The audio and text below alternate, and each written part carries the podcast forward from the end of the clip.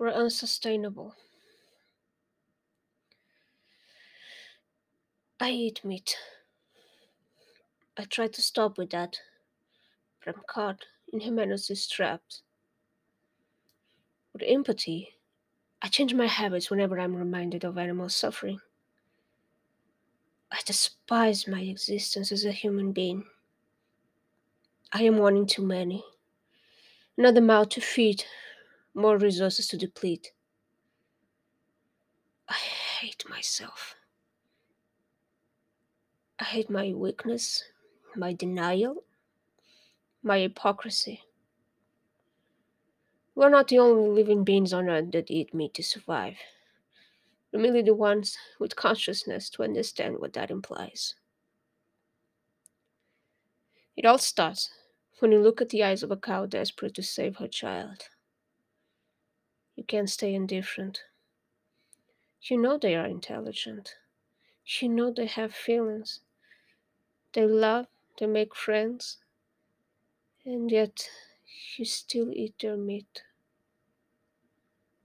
And then you wonder, how can you stop? They are greens to consume, but they are expensive, and any consumption hurts the environment. Perhaps you think of lab-created meat, but it's still a long way to go. Then you think of why on earth would you require meat to survive? But the truth is, many species do. You remember the wildlife series, where you root for the prey to get away and for the predator to find a meal to feed its family. So you contemplate the unreasoning of such primitive ways of life, and none of it makes you feel any better. You re-understand the destructive spiral we are in, that it doesn't matter if we all eat crops, the time it takes to plant them can't follow the speed we eat them. It can summarize at its best paired with a sloppy management of leftovers and distribution. Some eat too much, others are dying of starvation. And instead of focusing on how we treat our resources, humanity keeps highlighting the things we cannot control. We don't seem concerned about the evolution anymore, just on how gases will warm up a planet that is perfectly fine without us.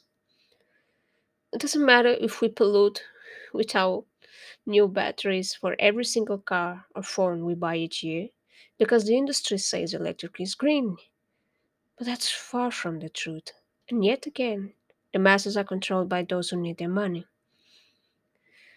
It seems ironic that those who claim electric power is the solution don't appreciate when their land is rented for the resources that are required to produce the batteries they use.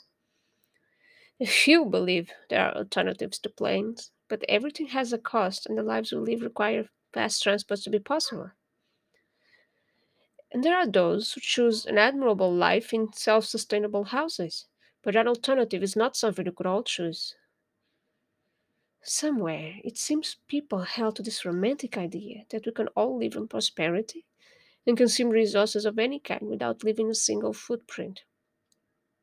And the industry is taking advantage of that, making you believe that alternatives are the only ones or the ones that have no effect on this planet. But that's untrue. See, it's hard to admit that the problem here is that we exist. We are too many, demanding too much. There's a horrible lack of education, empathy, and intelligent resource management.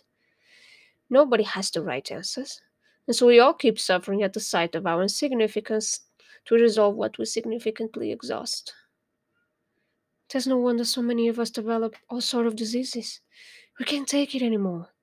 If you can feel everything around and end up damaging their bodies with chronic diseases that have no cure, or mental minds that can't cope with all of this, how could one expect anything less? The species was always rot, and now we don't even try to hide it anymore. And somehow, it seems most are okay with it. I don't know what to do.